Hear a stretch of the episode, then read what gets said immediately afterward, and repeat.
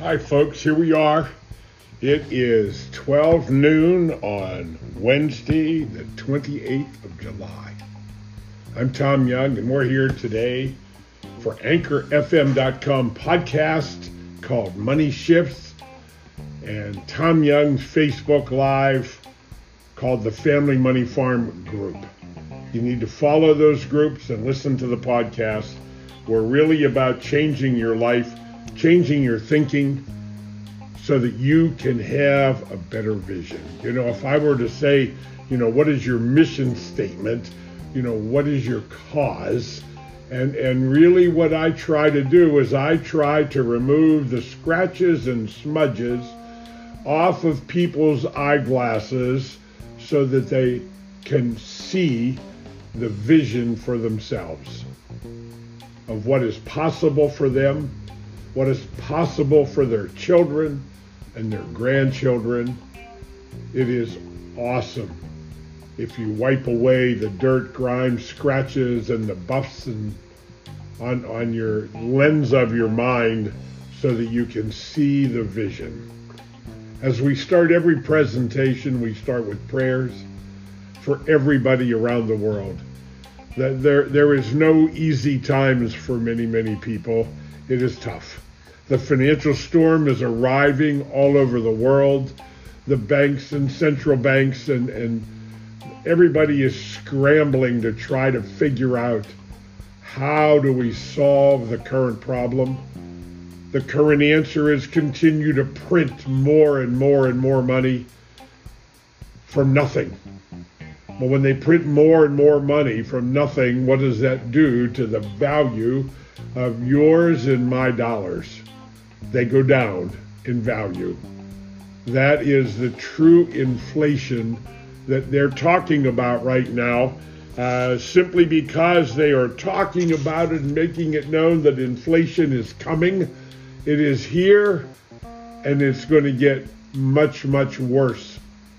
Because if you compare today with the money the government was generating in nineteen seventy-nine and nineteen eighty, when we had an inflation rate of fifteen point six percent in that year, which led to the high interest rates of the eighties. In nineteen eighty-one, prime rate went to twenty-one point five percent in America, which meant if you were a businessman and you had a business loan, you paid one and a half or two points over prime, so I guess you had a loan interest rate of twenty-three or twenty-three and a half percent. Crazy. Mortgages were sixteen percent for a thirty-year fixed-rate mortgage. So we need prayers for everybody. We need to pray for the Lord's oversight and somehow that He would correct the direction of everybody's financial world, everybody's world in particular. We pray for those who have lost loved ones, and we pray for the loved ones who have been lost, especially those that died being alone, with nobody holding their hand, no family near. It was pure heartache to think that somebody died laying for weeks in a hospital with nobody to visit them. We pray that the Lord would open His arms and gather them into His kingdom of heaven above. In Jesus' name we pray every day. Let's get started. Today I, I wanna I gotta move some books around here that I've got sitting here on my table. We'll start with quotes again today, and, and we're still talking about Nelson Mandela. And, and Nelson Mandela today, here's a couple of short anecdotes from Nelson Mandela. I have cherished the ideal of a democratic and free society in which all persons live together in harmony and with equal opportunity. It is an ideal which I hope to live for and to achieve. But if needs be, it is an ideal for which I am prepared to die. That's what's going on around the world today. There are these factions trying to take control the billionaires of the world, the few of them that are trying to take control of everything. We can't afford to stand divided. If we stand together, victory of the liberation movement is assured. We need to stand together, folks. We need to put racism aside. And all of those things that the news media and the politicians are telling us, oh, that's our problem. Here is the problem. I, I don't believe that for a minute. I really don't. I don't see racism. Yeah, I'm a white old man. But I have friends of all races, creeds, colors. I, I we all bleed red. If I cut your hand, the blood comes out red. There is no difference. Skin color doesn't matter. There can be no keener revolution of a society's soul than the way in which it treats its children. It, it is amazing when we think of what is going on on the southern border in the United States. I, I shudder every day when I think of the young girls that are making that trek to America and what is happening to so many of them. It's like our politicians are oblivious to the problems that exist. And just opening the door and allowing it to happen is not right. There has to be some control of the situation because of the advantages that are taken by those that are unscrupulous and not really the best people. As we think of today, you know, we think of retirement. You know, everything we do financially is about retirement, isn't it? And let me share with you the real retirement age. In eighteen ninety, a man named Bismarck, an economist in Germany, said that a German worker that reaches age sixty-five should be able to retire and receive some kind of government stipend in their remaining years. Life expectancy in age and in eighteen ninety was age forty-nine. Along comes the thirties in nineteen thirty-three, Franklin Delano Roosevelt, and everybody thought it was really all about oh, retirement for the people that are older, et cetera, et cetera. And, and you know what it was? They did not know how to fix the Great Depression of the thirties. But younger people couldn't find jobs, so they come up with a method to get older folks out of working and retire them to open up jobs for younger people. They continued to use age sixty-five, and life expectancy in nineteen thirty-three was about age fifty-nine. So here we are today. They moved the age from sixty-five to sixty-seven to receive Social Security benefit, but age sixty-five is where Medicare, the medical insurance, comes available. But it's age sixty-seven for your full Social Security benefit. However, life expectancy is age eighty-four for males and eighty-seven, eighty-eight for females. So the real retirement date today, age, is age eighty-seven. And I advise people every day in talking about retirement with the financial black cloud that is upon us right now, that is so huge it is never going to go away in multiple generations. You and I need to think differently about savings, about retirement, about our money.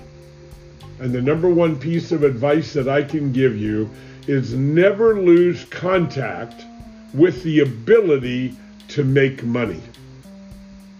Somehow, some way, you have to stay in connection with the ability to earn money. I mean, the scary thing right now, they're saying inflation this year is averaging five point something percent. which is the highest it's been since back in the nineteen seventies, the late seventies when Jimmy Carter was president. And, and we're not done yet. We don't know how high inflation is going to get in reality because the government manipulates their formulas. They have manipulated the formulas several times during the decade of the eighties when inflation in nineteen eighty, seventy-nine, nineteen eighty hit fifteen plus percent inflation. They started taking things out of the relative basket that they used to determine inflation. They took mortgages out of the basket and automobiles in nineteen eighty, eighty-one at that time. In nineteen eighty-seven, in the Reagan's negotiation with the Congress, they took and, and they put in all the military into the unemployment equation. So immediately it looked like unemployment was much lower than it was, which is part of the formulary for inflation, the employment numbers. In nineteen ninety, inflation hit over thirteen percent under George Bush, Senior And they moved food and fuel out of the relative basket. Now, if I go back to nineteen eighty, there were thirteen elements of the economy that were used to determine inflation. Princeton Economic Consultants, in, in a paper they did in nineteen ninety, they talked about the decade of the eighties, and they used the original formula that the government used prior to nineteen eighty to determine inflation during the decade of the eighties. The government said the inflation average for the eighties was three point something percent. The Princeton Economic Consultants, in the report that I have a copy of, said that inflation during the decade of the eighties averaged around twelve percent. And if you, my friend, were already retired, you experienced as much as nineteen percent inflation because of the different basket of goods that you buy. That leads me to the thinking of the strategies that we talk about. Prosperity economics strategies. Use thirty-year mortgage with the minimum down and no prepayments. Why is that? Remember, we talk about cash flow. Measuring your cash flow. I would rather see you hang on to the extra money and put it into savings where you have access to that money versus giving it to the bank in extra payments on your mortgage that will not benefit you in any way. If you put extra principal on your mortgage, it does not lower your payment. If you want to pay off your mortgage, accumulate the capital until you have enough money to pay it off, and then maybe by then you'll figure out you don't want to give all that money to the bank because there is no benefit to you monetarily for your home to be paid for. Pay your savings back at interest. You know, that's the concept of being your own banker, owning your own banking system, owning your debt. We're planning a seminar on a Thursday, the last Thursday in September, that is going to be online Zoom, and it's going to be in person locally. And it's going to be a three-hour workshop on how to develop and understand, and the reason why this concept is so important to learn. It's what I wrote about in my book, The Family Money Farm, The C F O Project. That's what the C F O Project is all about. It's about understanding and absolutely controlling your cash flow. That's what it's about. Another strategy, focus on cash flow in and out, not net worth. I talk about that all the time. When I have savings, I want the interest earnings or the capital gains in investments or the dividends that are generated, I want them to pay to me in cash. And I'm going to use that cash flow to lower and pay some of my other routine monthly expenses, which frees up some more of my monthly income to save more. so it becomes a journey to build cash flow to a point where I have enough savings, investments, real estate holdings, whatever it is, that's generating, in, excuse me, income to me, passive residual income equal to or greater than my lifestyle. That is the only journey to true security and retirement with certainty. I have a lot more to talk about. We're going to cut it off there today. We got our fifteen, twenty minutes in. I don't want to go any further. We'll get back at this tomorrow again, and again on Friday.